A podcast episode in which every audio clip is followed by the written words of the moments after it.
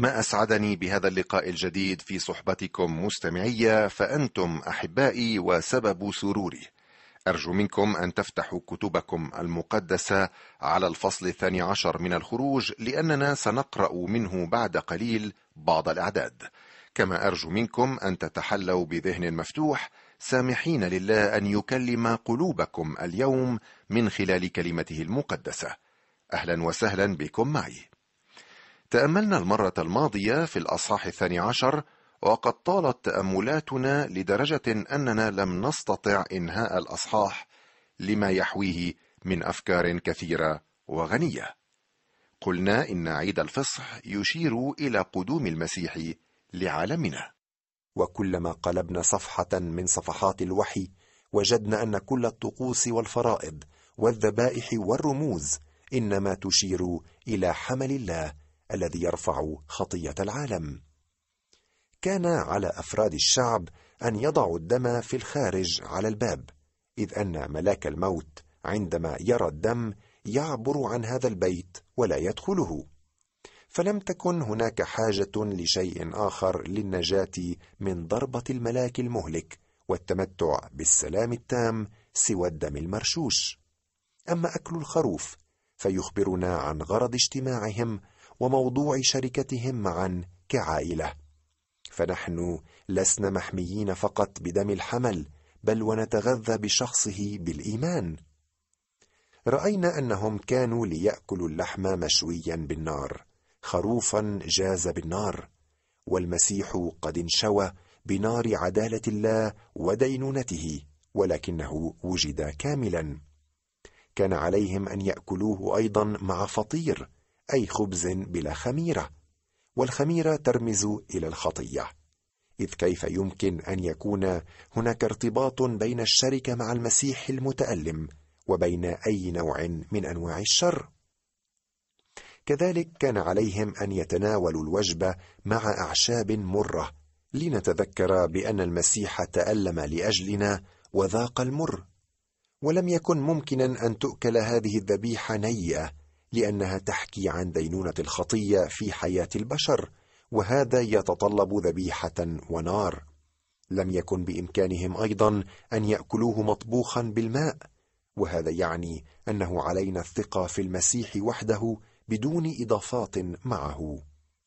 كان يجب أن تكون أحقائهم مشدودة، أي أنهم يأكلونه كأناس مستعدين أن يفارقوا أرض الظلمة، أرض الغضب والدينونة، إلى أرض الميراث والنصيب. لم يخلص أحد لأنه كان يعمل أفضل ما بوسعه، أو لأنه كان صادقا أو صالحا. قال الله: أرى الدم وأعبر عنكم. ومن خلص إذن؟ كل الذين آمنوا بالله وصدقوا كلمته، الذين رشوا الدم على قوائم الأبواب ووثقوا بذلك. كان الاحتفال عبارة عن شركة لأفراد العائلة، كانوا في شركة مع الله. أكلوا الفطيرة في طريقهم في البرية، لأنه في ليلة الفصح طردوا من مصر، وقد أكلوا الخبز لمدة 7 أيام. لاحظ أن الخبز كان فطيرا، أي بلا خميرة، ولو أكلوا الخميرة لانقطعوا عن الشركة مع الله، لأن الله لا يحتمل الخطية التي ترمز لها الخميرة. كانت ليلة رهيبة قد خيمت على أرض مصر. في تلك الليلة استيقظ فرعون أخيرا، استسلم بعد أن ضرب ابنه، وسنراه اليوم يدعو موسى وهارون لمقابلته. نقرأ بعض الآيات من هذا الأصحاح 12 بدءا من العدد 31. فدعا موسى وهارون ليلا وقال: قوموا اخرجوا من بين شعبي أنتما وبنو إسرائيل جميعا، واذهبوا اعبدوا الرب كما تكلمتم. خذوا غنمكم أيضا وبقركم كما تكلمتم واذهبوا، وباركوني أيضا. وألح المصريون على الشعب ليطلقوهم عاجلا من الأرض، لأنهم قالوا: جميعنا أموات. فحمل الشعب عجينهم قبل أن يختمر، ومعاجنهم مسرورة في ثيابهم على أكتافهم. وفعل بنو إسرائيل بحسب قول موسى، طلبوا من المصريين أمتعة فضة وأمتعة ذهب وثيابا، وأعطى الرب نعمة للشعب في عيون المصريين حتى أعاروهم، فسلبوا المصريين. فارتحل بنو إسرائيل من رعمسيس إلى سكوت نحو 600,000 ماش من الرجال عدا الأولاد، وصعد معهم لفيف كثير أيضا مع غنم وبقر مواش وافرة جدا، وخبزوا العجين الذي أخرجوه من مصر خبز ملة فطيرا، إذ كان لم يختمر، لأنهم طردوا من مصر ولم يقدروا أن يتأخروا، فلم يصنعوا لأنفسهم زادا. وأما إقامة بني إسرائيل التي أقاموها في مصر فكانت 430 سنة، وكان عند نهاية 430 سنة في ذلك اليوم عينه أن جميع أجناد الرب خرجت من أرض مصر. هي ليلة تحفظ للرب لإخراجه إياهم من أرض مصر. هذه الليلة هي للرب، تحفظ من جميع بني إسرائيل في أجيالهم. كل جماعة إسرائيل يصنعونه، وإذا نزل عندك نزيل وصنع فصحا للرب فليختن منه كل ذكر، ثم يتقدم ليصنعه فيكون كمولود الأرض، وأما كل أغلف فلا يأكل منه. تكون شريعة واحدة لمولود الأرض وللنزيل النازل بينكم. ففعل جميع بني إسرائيل كما أمر الرب موسى وهارون، هكذا فعلوا. وكان في ذلك اليوم عينه أن الرب أخرج بني إسرائيل من أرض مصر بحسب أجنادهم. لم يعلم المصريون متى تنتهي دينونة الله. لقد مات بكرهم، ترى ماذا سيحدث بعد ذلك؟ خاف فرعون والمصريون وأطلقوا الشعب، وأعطى الله نعمة للشعب في عيون المصريين، وأخذوا أجرتهم التي حرموا منها طيلة السنين الماضية. من الأرجح أن عدد الذين خرجوا من مصر كان يناهز 1,000,000 نسمة بين رجال ونساء وأطفال. والآن يلفت انتباهنا حدث آخر: وصعد معهم لفيف كثير أيضا مع غنم وبقر ومواش وافرة جدا. من تكون الجموع التي صعدت معهم؟ إنهم خليط من اليهود والمصريين الذين تزاوجوا. نقرأ عنهم أكثر في سفر العدد، حيث كانوا سببا للمشاكل ووجع الدماغ للشعب. كثير منهم تركوا مصر مع الشعب، ولكن الباقي ظل في مصر. الذين خرجوا مع الشعب كانوا دائما يتذمرون ويتساءلون ما إذا كان خروجهم صحيحا. واليوم يوجد في الكنائس مجموعة من الناس غير المؤمنين الذين لا يعرفون المسيح شخصيا في حياتهم، وهؤلاء يسببون التكدير للراعي والأعضاء. يرجع الاحتفال بالفصح إلى خروج الشعب القديم من أرض مصر. كان عليهم ألا ينسوا أبدا ما فعل الله لأجلهم، وسيبقى هذا الاحتفال قائما حتى ملك المسيح المستقبلي. والآن سيخرج الشعب خارج مصر، وبينما نتتبع مسيرتهم من مصر عبر البحر الأحمر إلى البرية سنتعلم دروسا ثمينة لحياتنا المسيحية اليوم. نأتي الآن صديقي المستمع إلى الأصحاح 13، حيث يترك الشعب القديم أرض مصر ويتحرك باتجاه البحر الأحمر. نقرأ لو سمحت من الآية الأولى وحتى 16. وكلم الرب موسى قائلا: قدس لي كل بكر، كل فاتح رحم من بني إسرائيل، من الناس ومن البهائم، إنه لي. وقال موسى للشعب: اذكروا هذا اليوم الذي فيه خرجتم من مصر من بيت العبودية، فإنه بيد قوية أخرجكم الرب من هنا، لا يؤكل خمير. اليوم أنتم خارجون في شهر أبيب، ويكون متى أدخلك الرب أرض الكنعانيين والحثيين والأموريين والحويين واليبوسيين التي حلف لآبائك أن يعطيك، أرضا تفيض لبنا وعسلا، أنك تصنع هذه الخدمة في هذا الشهر. 7 أيام تأكل فطيرا، وفي اليوم السابع عيد للرب، فطير يؤكل 7 أيام، ولا يرى عندك مختمر، ولا يرى عندك خمير في جميع تخومك. وتخبر ابنك في ذلك اليوم قائلا: من أجل ما صنع إلي الرب حين أخرجني من مصر، ويكون لك علامة على يدك وتذكارا بين عينيك، لكي تكون شريعة الرب في فمك، لأنه بيد قوية أخرجك الرب من مصر. فتحفظ هذه الفريضة في وقتها من سنة إلى سنة، ويكون متى أدخلك الرب أرض الكنعانيين كما حلف لك ولآبائك وأعطاك إياها، أنك تقدم للرب كل فاتح رحم وكل بكر من نتاج البهائم التي تكون لك، الذكور للرب، ولكن كل بكر حمار تفديه بشاة، وإن لم تفديه فتكسر عنقه، وكل بكر إنسان من أولادك تفديه. ويكون متى سألك ابنك غدا قائلا: ما هذا؟ تقول له: بيد قوية أخرجنا الرب من مصر من بيت العبودية.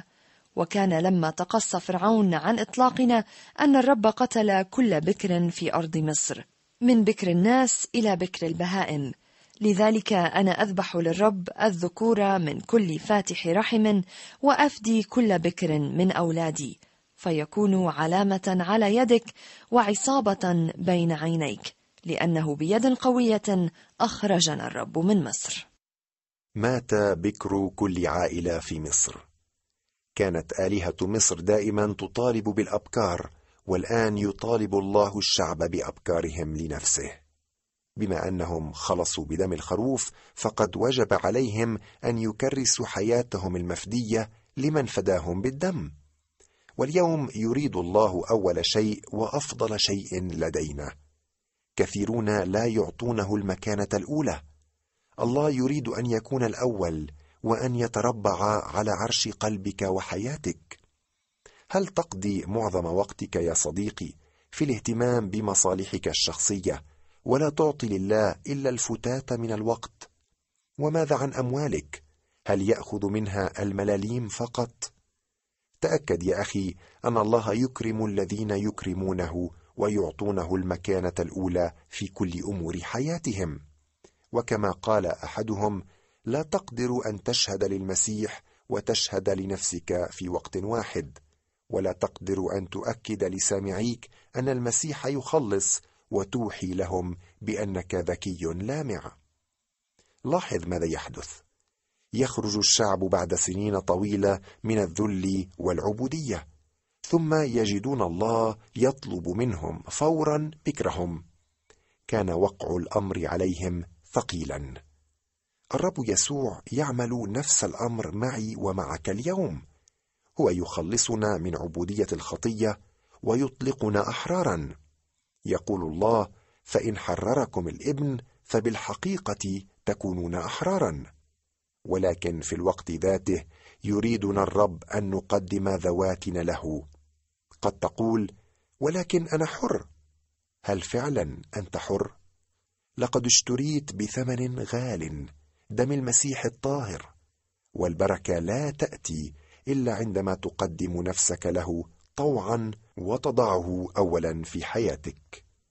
عندما ترك الشعب مصر، أخذوا معهم جرن العجين والعجين نفسه الذي كان مختمرا، وقال الله لهم: تخلصوا من هذا العجين.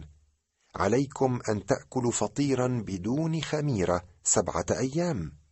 وكان عليهم أن ينقلوا هذه التوجيهات من جيل لآخر، ليتذكر الجميع أن الله خلصهم من العبودية. كل بكر من المواشي كان للرب. لم يكن الله يريد هذه الحيوانات ذبائح، كانت تبدل بشاة. كذلك بكر العائلة كان يفدى كما سنرى لاحقا بالفضة. ويكون متى سألك ابنك غدا قائلا: ما هذا؟ تقول له: بيد قوية أخرجنا الرب من مصر من بيت العبودية. كان هذا ليذكر الشعب بأن الله خلصهم من العبودية.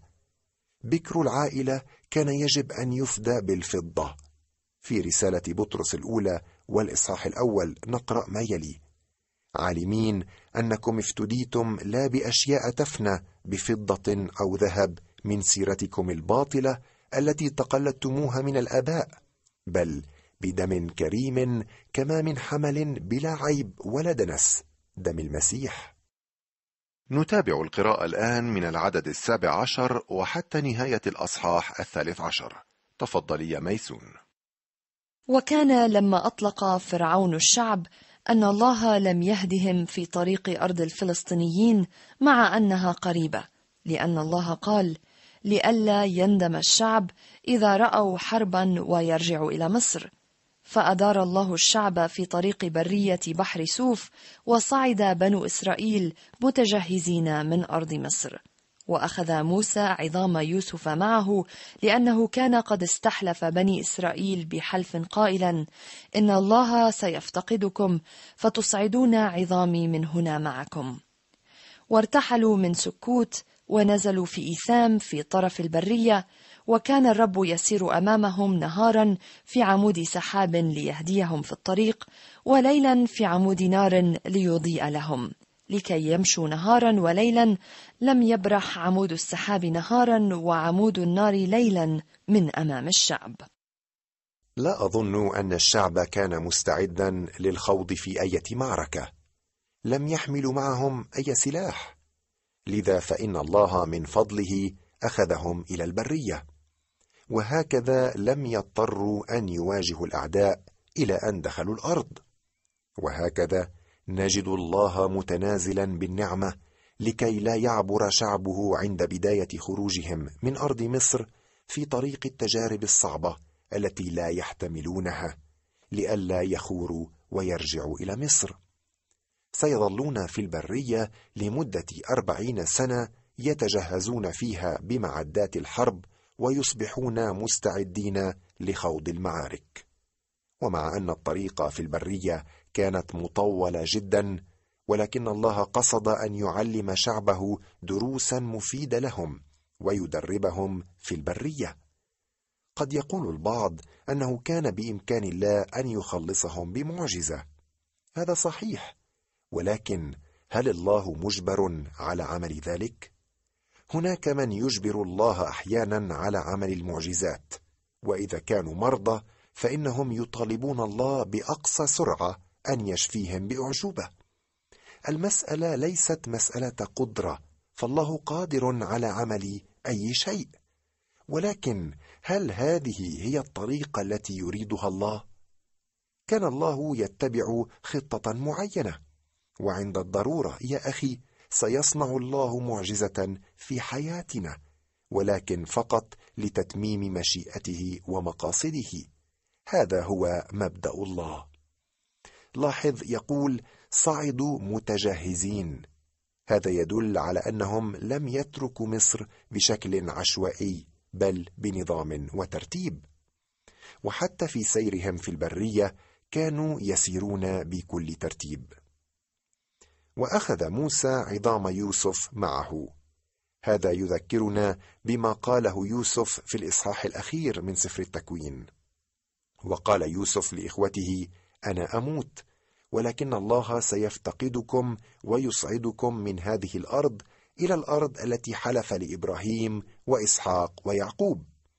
واستحلف يوسف بني إسرائيل قائلا: الله سيفتقدكم فتصعدون عظامي من هنا. لم يكن هناك أي اعتراض على أخذ عظام يوسف، لأنه لم يعد بطلا قوميا في وقت فرعون هذا، وقد أراد يوسف أن يدفن في الأرض كغيره من الآباء ليقوم في اليوم الأخير إلى الأرض. وتذكر ما كتب في رسالة العبرانيين، أنه بالإيمان أخذ موسى عظام يوسف إلى أرض الموعد. وكان الرب يسير أمامهم نهارا في عمود سحاب ليهديهم في الطريق، وليلا في عمود نار ليضيء لهم. اتجه الشعب إلى الصحراء الحارقة، ولكنهم لم يحترقوا من أشعة الشمس بسبب عمود السحاب الذي كان يغطيهم، وكان هذا بمثابة حضور الله ومجده معهم. يا له من امتياز عظيم! فالرب لم يكتفي باختيار الطريق للشعب، ولكنه تعالى تنازل ليسير معهم ويرافقهم معلنا نفسه لهم بحسب ظروفهم واحتياجاتهم، فلم يعبر بهم ويخرجهم من أرض مصر آمنين فقط، ولكنه رضي أن يسافر معهم في مركبته الخاصة لكي يشاركهم في ضيقاتهم أثناء سفرهم في البرية. وهذه هي نعمة الله. يقول لنا بولس: مبارك الله أبو ربنا يسوع المسيح الذي باركنا بكل بركة روحية في السماويات في المسيح. نحن اليوم لا نحتاج إلى دليل مادي على وجود الله لنسير بالإيمان. الشعب القديم احتاج إلى المجد لأن عملية الفداء لم تتم بعد، أما نحن فلنا الفداء اليوم، ونستطيع أن نتكل على الله الموجود بالإيمان. لقد عمل الله كل الترتيبات والتحضيرات اللازمة ليأتي بشعبه بسلام إلى البرية، وهو مستعد اليوم أن يوفر لكل من يؤمن به الحماية اللازمة والرعاية الضرورية في جميع أمور الحياة. فهل تؤمن؟